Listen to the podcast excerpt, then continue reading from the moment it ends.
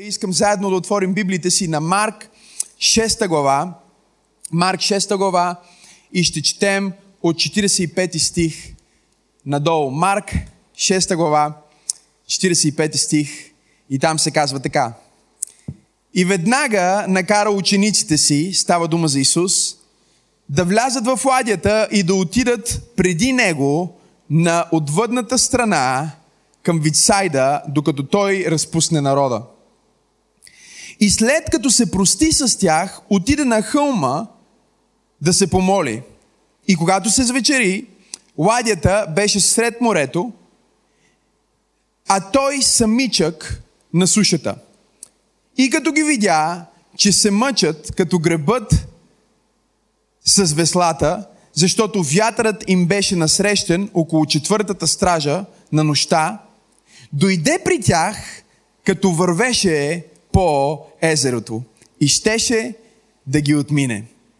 И те като го видяха да ходи по езерото, помислиха си, че е призрак и извикаха.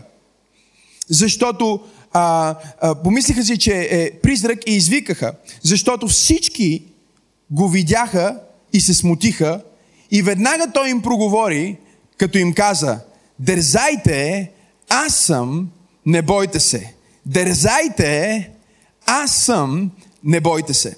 51 стих казва, и влезна при тях в ладията, и вятърът отихна, и те много се слисаха, защото не бяха разбрали чудото на хлябовете, но сърцата им бяха закоравени. Днес говорим как да се справиш с бурята и ако си водите записки, а, моето послание днес се казва почакай и повикай. Почакай и повикай. Господ Исус Христос казва на своите ученици, за разлика от предишния стих, предишното послание, което имахме миналата неделя, този път той им казва, идете вие, тръгнете вие, отидете от другата страна на езерото. Аз ще остана тук, имам неща, които да свърша, вие тръгнете преди мен. И Исус не ги изпрати на някаква опасна мисия. В един смисъл, Исус ги прати на най-естественото място и на най-сигурното място за тях. По-голямата част от учениците, които Исус изпрати, бяха рибари. Те бяха израснали на това езеро, наречено Галилейско, познаваха морето, те познаваха вълните, познаваха а, а, начина по който водата се движи и те не бяха аматьори рибари, те бяха професионалисти, те бяха хора, които а, знаеха много добре как да се справят във водата. И сега Исус ги изпраща. Той им казва, а, тръгнете вие преди мен. И в един смисъл той ги изпраща в тяхната сигурност, той ги изпраща в тяхната сила, той ги изпраща в това, което те си мислят, а, че могат и, и това, което е тяхната способност. И забележете, че много често в живота ни буриите ще дойдат не защото Исус ни е казал, нека отидем заедно на отвъдната страна, но защото понякога Бог ще направи това, което направи на Моисей. Той му казва, ето какво аз искам да направя за тебе, Моисей.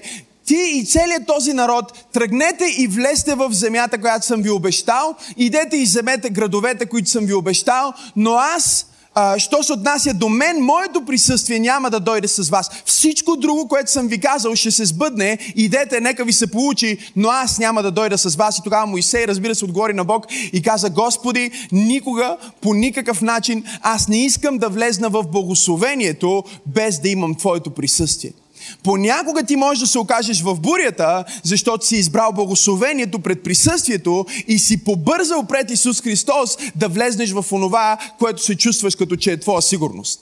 Те влезнаха в своята сила. Те си мислиха, ето това е нещо, от което а, ние нямаме нужда от присъствието на Исус, специално в тази област. Когато проповядваме, имаме нужда от Исус. Когато се молим за болните, имаме нужда от Исус. Когато правим всички други неща, имаме нужда от Неговата сила и Неговото име. Но това е нашата област на сигурност. Това е нашата сила. Нали? Ние сме добри по-човешки, ние имаме тази дарба, имаме този талант. И всеки път, когато ти а, се уповаваш повече на твоята човешка способност или сигурност, без значение в какво е сложена, отделна от реалното присъствие на Исус в живота ти, ти си на път да попаднеш в бурята. И сега те се движат и изведнъж настава буря и ти знаеш, че си в буря, когато всичко, което си правил преди, изведнъж не работи.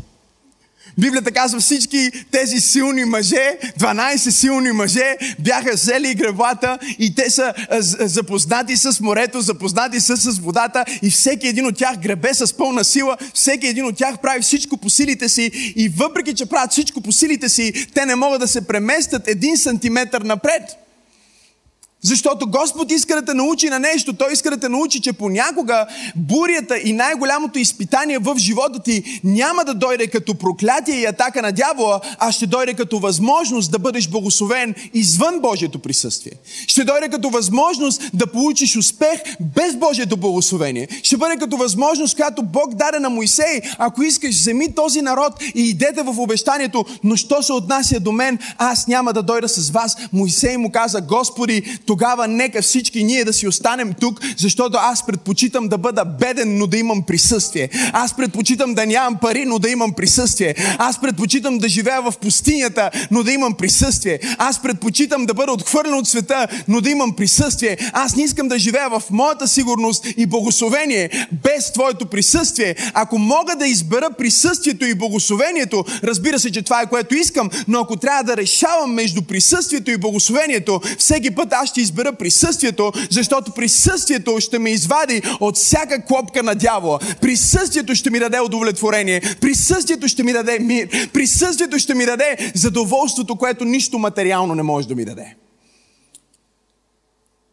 Не знам на кой проповядвам днес, но имам чувството, че има хора, които са попаднали в буря в живота си, защото са прибързали.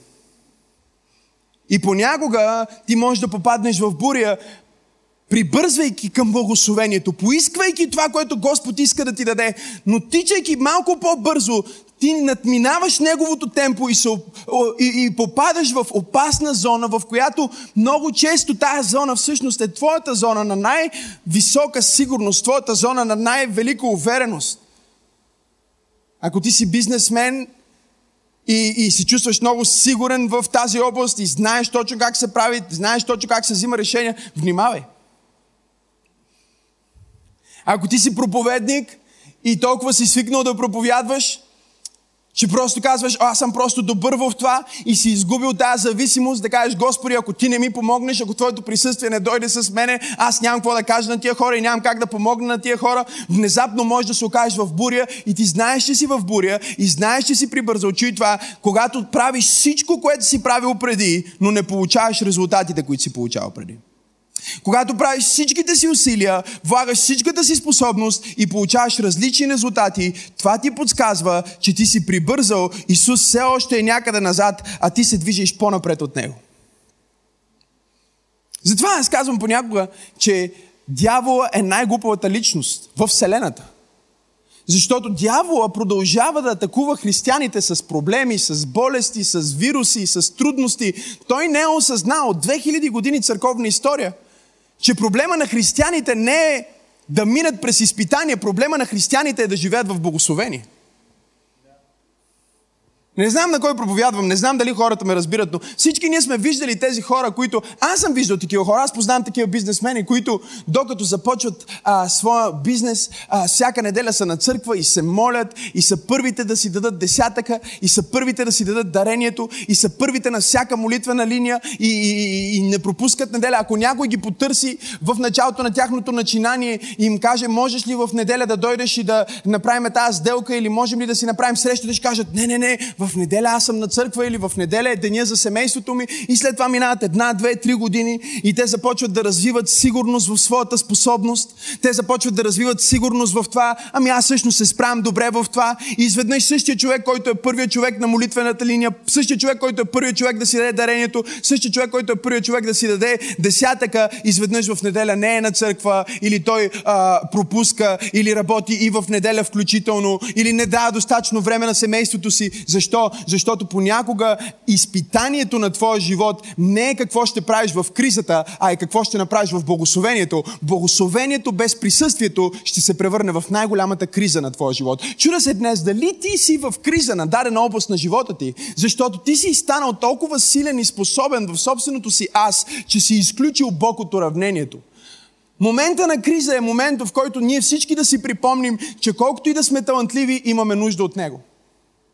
Колкото и да сме умни, имаме нужда от Него. И колкото и да сме постигнали, ние не сме го постигнали сами, ние сме го постигнали с невидимата ръка на Божията помощ в живота ни. И в момента, в който тази ръка не е там, всичко, което сме и всичко, което имаме, изведнъж ще бъде смешно как тези 12 силни мъже стоят на едно място и дори не могат да се предвижат един сантиметр напред. Защо? Защото са побързали, защото са изпреварили Исус и защото не са потърсили присъствието, а са потърсили благословението. Не знам на кой проповядвам днес, но аз усещам в сърцето си, че има хора, които имат нужда да чуят това послание и да разберат, че в живота ни като християни благословението не е основата, благословението е последствието.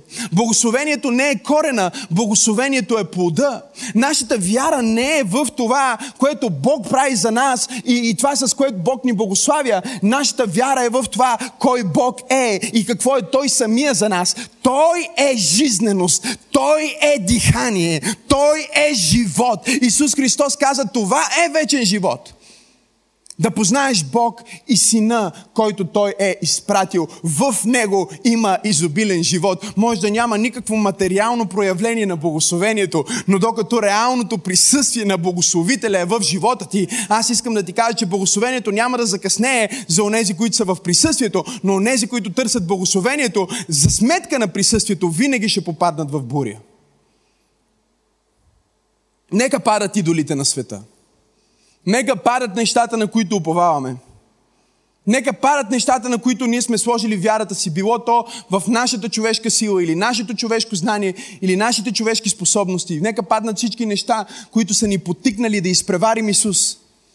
Какво толкова имаше на другия бряг, че да ги накара да кажат, да, ти изчакай ние ще отидем. Какво атрактивно благословение, какво нещо ги очакваше от другата страна, че ги накара да оставят Исус Христос сам. И понякога Бог ще те изпита. Ако бях в момента в зала, пълна с хора, има някакви хора около мен на сцената, но а, залата е сравнително а, празна, но ако бях в една нормална служба на църква пробуждане, бих накарал да погледнеш човека до теб и да му кажеш, Бог ще те изпита. И да го попиташ, дали Бог не те изпитва в момента, дали благословението не е тест, дали благословението не е изпит. Дали свободата, която Бог ти дава и, и благоволението, което Бог ти дава в момента, не е проба. Дали ти ще се отпуснеш в благоволението и ще функционираш в твоята сигурност или дори в твоята сигурност ти ще потърсиш онази зависимост от Него, без която един истински християнин не може да живее. Разбирате ли, хората сме творения, ние сме твари. Да използвам тази стара дума, която сигурно ще прозвучи обидна на някой от вас.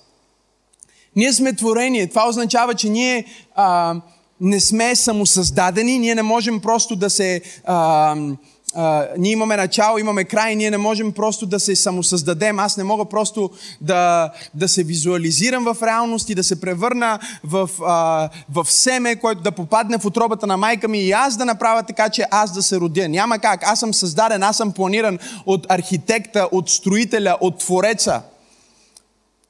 И като творение, творение означава зависимост. Ако, ако си пишеш в момента, ако си водиш записки или можеш да напишеш в чата или като коментар на тази проповед, зависимост. Творение означава зависимост, означава, че ти имаш нужда от нещо, за да съществуваш. Твоето тяло е зависимо от вода, от храна, от кислород, за да функционира. Ако не дадем на твоето тяло вода, ако не дадем на твоето тяло храна, ако не дадем на твоето тяло кислород, край ти вече не можеш да съществуваш. Защо? Защото си зависим. Ние сме създадени като хора да бъдем зависими и затова хората си създават всякакви различни зависимости. Имаме хора, които са зависими от наркотици, имаме хора, които стават зависими от а, секс, имаме хора, които стават зависими от пари, имаме хора, които са зависими от а, статут, кой има най-последните дрехи. Защо? Защото те си мислят, че всички тези зависимости могат да им добавят нещо на живота и да ги направят по-щастливи или да ги направят по-сигурни или по-изпълнени. Но проблема с всички земни неща е, че в момента, в който си вземеш най-последната дреха, вече има следващ модел и ако ти искаш да имаш най-последния модел, ще трябва през цялото време да се състезаваш с модата, защото винаги ще бъдеш една крачка по-назад. Ако си зависим от наркотици, ще трябва винаги да се върнеш при дилъра, за да вземеш още. И колкото повече взимаш, толкова по-малко остава и толкова по-скъпо става. Всеки път, когато ти искаш а, а, нещо, от което, което от земята, което е земен ресурс, ти трябва да осъзнаеш, че трябва да се върнеш пак и пак и пак, за да го получиш, защото не може зависимия, чуй това, да бъде зависим от зависими неща. Зависимия не може да бъде зависим от зависими неща, които също подлежат на зависимост. Това означава, че през цялото време ти си в преследване и никога ти не можеш. Ти си като този хамстер, който тича в колелото и никъде не стига през цялото време. Защо? Защото ти си зависим от а, зависими неща. Неща, които са зависими от нещо. Разбирате ли? Дрогата му е зависима от дилъра. Дилъра му е зависим от, а, от боса. Боса му е зависим от това да не го хване ЦРУ. ЦРУ е зависим, всеки е зависим на тази земя от нещо и от някой. Имаше една поговорка, че независим означава човек, от който нищо не зависи. Има само един, който е истински независим, истински неизчерпаем. Когато Моисей го среща, Библията ни казва, че когато Моисей срещна Бог за първи път, той видя храст, който гори, но не изгаря. И Моисей спря, за да види какво е това явление. Какъв е този храст, който гори, но не изгаря? Явлението не беше, че има храст, който гори, защото в пустинята много храсти горят. Много храсти се самозапалват. Истинското явление беше, че храста гореше, огъня гореше, но самия храст не изгаряше. С други думи, огънят, който беше в капината, не гореше чрез капината, а гореше въпреки капината. Това беше огън, който гореше от само себе си. По никакъв начин този огън не беше зависим от кислород, не беше зависим от каквито и да е други химични компоненти, не беше зависим от това да има материал, който да го подпалва. Това е огъня на неговото присъствие присъствие, той каза, аз съм онзи, който съм. Аз съм онзи, от който всичко зависи и който от нищо не зависи. Исус се изправя хиляди години по-късно пред храма и казва, който е жаден, нека да дойде и да пие от мене. Който пие от мене, той никога повече няма да ожаднее. Аз съм единствения, който може да нахрани гладния за винаги. Аз съм единствения, който може да отоли жаждата на жадния за винаги. Аз съм единствения, Боже аз се вълнувам и се опитвам да не проповядам, но просто го усещам. Аз съм единствения, който може да направи така, че да нямаш нужда да взимаш пак и пак и пак и пак. Аз ще докосна един път и ти никога няма да бъдеш същия всички дни от живота ти. Аз ще говоря един път и цялата ти перспектива ще се промени. Аз ще обгърна с моето помазание един път и ти никога повече няма да бъдеш същия. Бог казва, аз искам ти да бъдеш зависим от мене в трудността. Исус стои на планината и вижда своите ученици – те са попаднали в бурята, защото са тръгнали без присъствието и сега гребат с всичка сила и не могат да се предвижат напред. Нищо не се получава. Те стоят и Библията ни казва, че посред нощ те бяха в бурята, бяха оплашени и Господ Исус Христос тръгна и започна да върви към тях, халелуя, по морето. Това, което те спира, Исус върви по това, което те спира. Това, което те блокира, Исус върви по това, което те блокира. Не знам на кой проповядам днес. Това, което те плаши, Исус върви по това, което те плаши. Това, което те кара да стоиш на едно и също място, Исус върви по това, което те кара да стоиш на едно и също място. И най-изумителното нещо в бурята е, че Исус върви към тях и те сега виждат, и, и Библията ни казва, погледнете го, в, а, в 49 стих казва, а те като го видяха, че ходи по езерото, помислиха си, че е призрак. И извикаха на гръцки и започнаха да крещат истерично. Започнаха да крещат. Представете си тия 12 мъже, които а, почти цяла нощ вече са гребали, гребали, гребали, мъчили са се, мъчили са се, не могат да се предвижат напред в бурята и сега изведнъж виждат някаква фигура, която ходи по водата, прилича им на Исус, обаче не са сигурни дали Исус може да ходи по водата. И той върви по водата. И Библията казва, той вървеше към тях. Чуйте, чуйте, много е силно. Той вървеше по езерото. Ах, и тия думи са ми толкова любими. И щеше, погледнете го, 48 стих казва, щеше да ги отмине. Той щеше да ги отмине. Те стоят и гребат и, и се мъчат и сега го виждат. И освободителя им приличаше на призрак в бурята. бурите на живота имат силата да деформират образа на Бог за онези, които не са положили своята вяра в характера му и Словото му, а в благословенията и привилегиите, които получаваш, когато го следваш.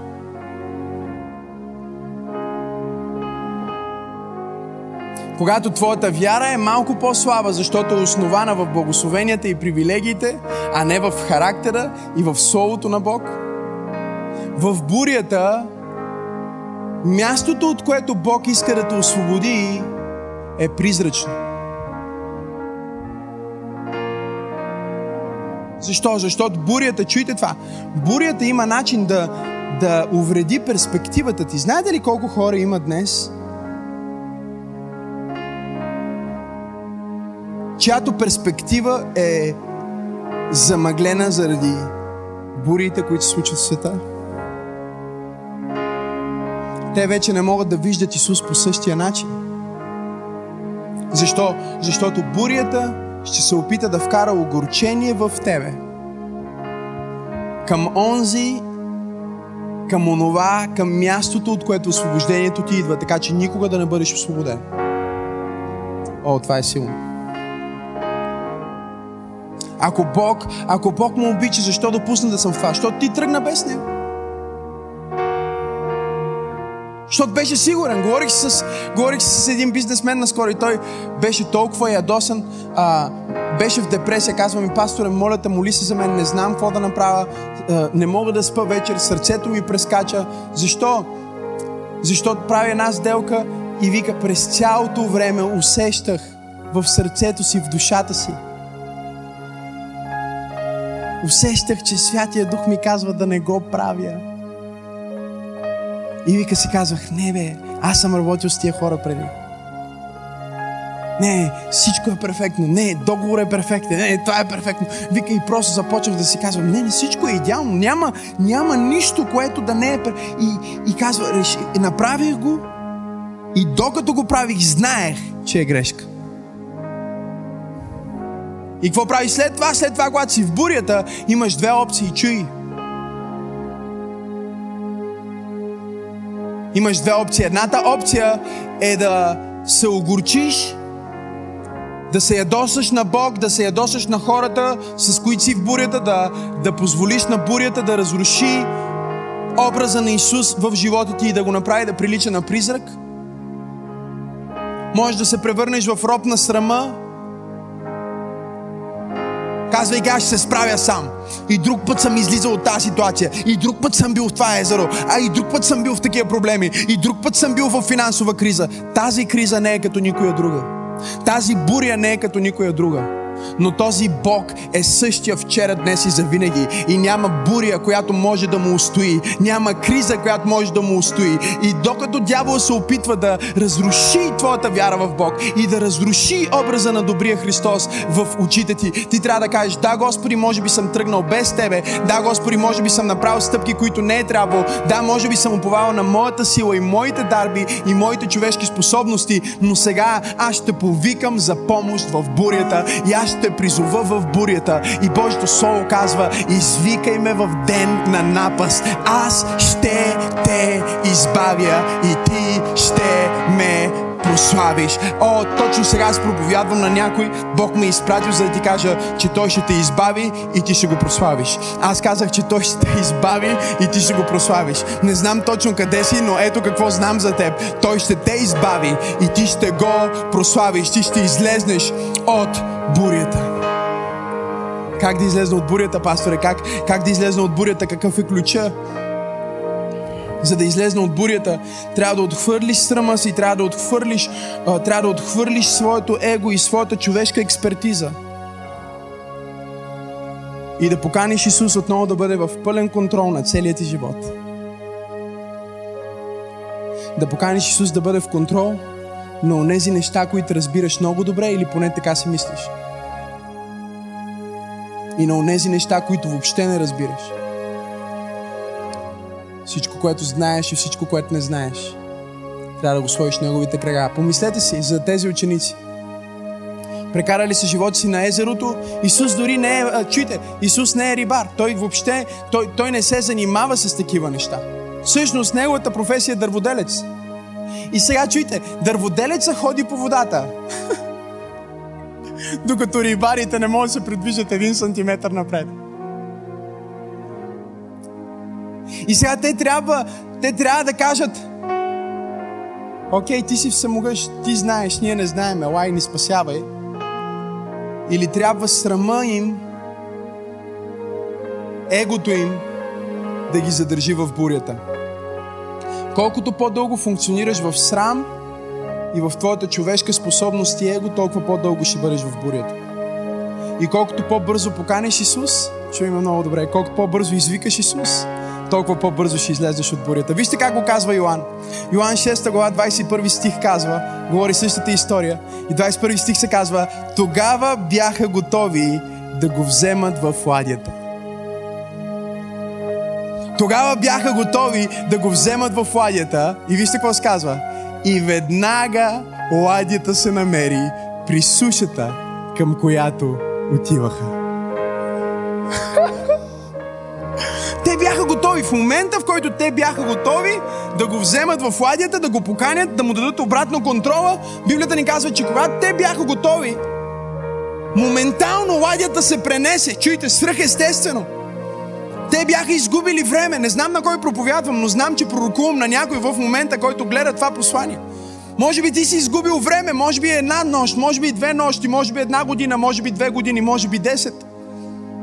Може би си стоял в срама си, може би си стоял в огорчението си, може би бурята успяла да деформира образа на Исус за достатъчно дълго време, за да изгубиш значителна част от живота си. И сега може би ти слушаш това послание и си казваш, пастор Максим, твърде късно е за мене. Аз вече закъснях с служението, аз вече закъснях с бизнеса, аз вече закъснях с семейството. Пастор, вече съм на 40, няма кой да ми предложи брак. Или каквото и да е нещото, което си мислиш в главата ти, аз искам да ти кажа това, което Божието Слово казва когато ти си готов да го поканиш да вземе контрола на ладията на твоя живот, той ще направи нещо свръхестествено и ще компенсира цялото изгубено време. Те пристигнаха по-бързо от другата страна, отколкото по-човешки биха могли да пристигнат, защото присъствието на Исус изкупва времето. Това е което аз обичам в Него.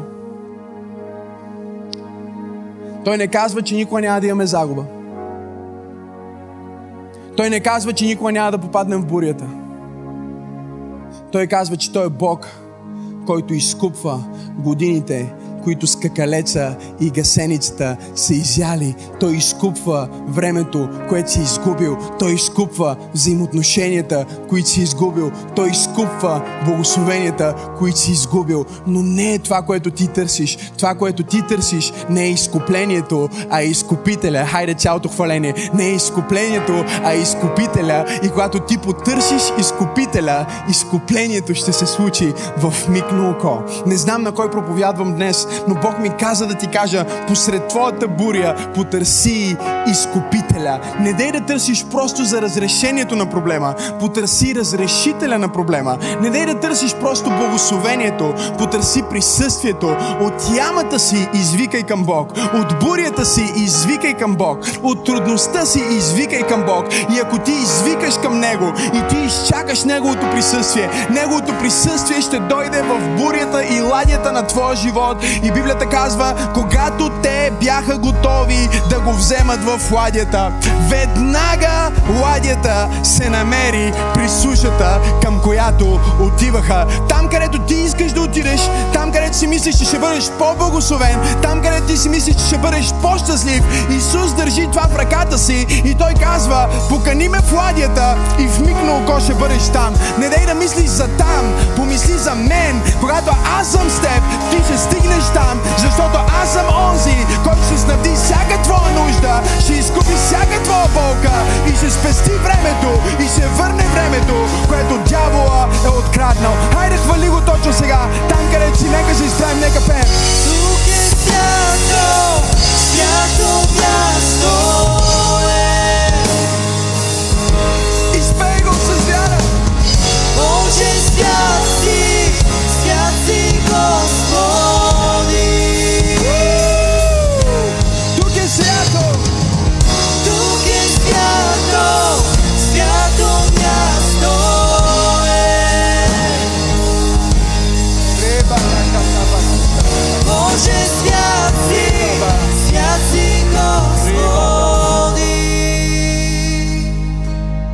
гледаш това излъчване в момента, тук що си минал през развод. Казваш си как това може да бъде оправено. Исус ти казва, покани ме. Гледаш това излъчване, тук що си минал през фалит. Как това може да бъде оправено? Исус ти казва, покани. Тук що си получил диагноза, която те плаши. Исус ти казва, покани ме. За всяка друга зависимост трябва да отидеш при различен зависим, който също е зависим.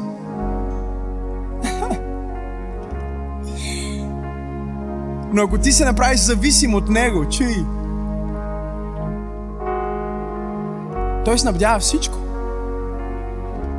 Той няма нужда да аутсорсва нищо.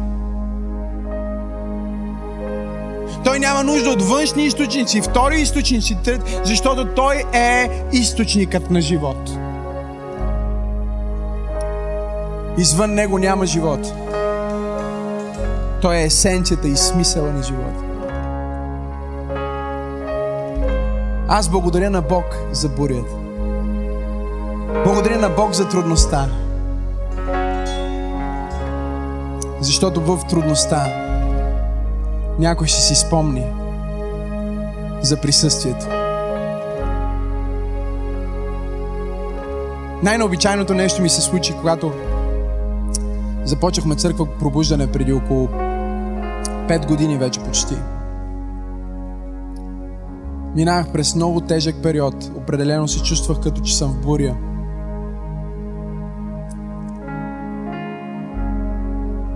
И това ме, това ме заведе, заведе ме в, в място на молитва, заведе ме в място на търсене. Затова казвам в момента, че социалната дистанция не трябва да се превръща в духовна такава, но трябва да се обърне на духовна близост, защото аз знам и ти ще разбереш, че ако не беше тая трудност, днес ти нямаше да си в YouTube на живо и да слушаш това послание. Дявол е глупав, защото той си мисли, че с това ще те убие. А всъщност с това те е насочил да слушаш проповедта. Чуй, ако всичко ти беше наред, днес ти дори нямаше да пускаш служба на живо, нямаше дори да слушаш тази проповед. Щеше да бъдеш на кино или да гледаш Netflix. Обаче си тук и слушаш това послание. Защото Бог иска да използва твоята буря за слава. И да покаже Неговата любов и Неговото могъщество в и чрез теб. Толкова се радвам, че успя да чуеш това послание. Ти можеш да си гарантираш, че няма да пропуснеш нито една проповед, нито една нова песен и нищо от прекрасното съдържание, което идва към църквата, като се субскрайбнеш към нашия YouTube канал. Така че точно сега може да натиснеш subscribe и да последваш канала на Църква Пробуждане. Нещо друго, което можеш да направиш е да дариш.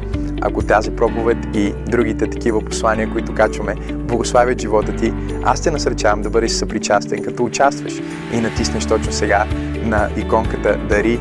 Всичко, което правите, наистина има значение. Бъдете благословени.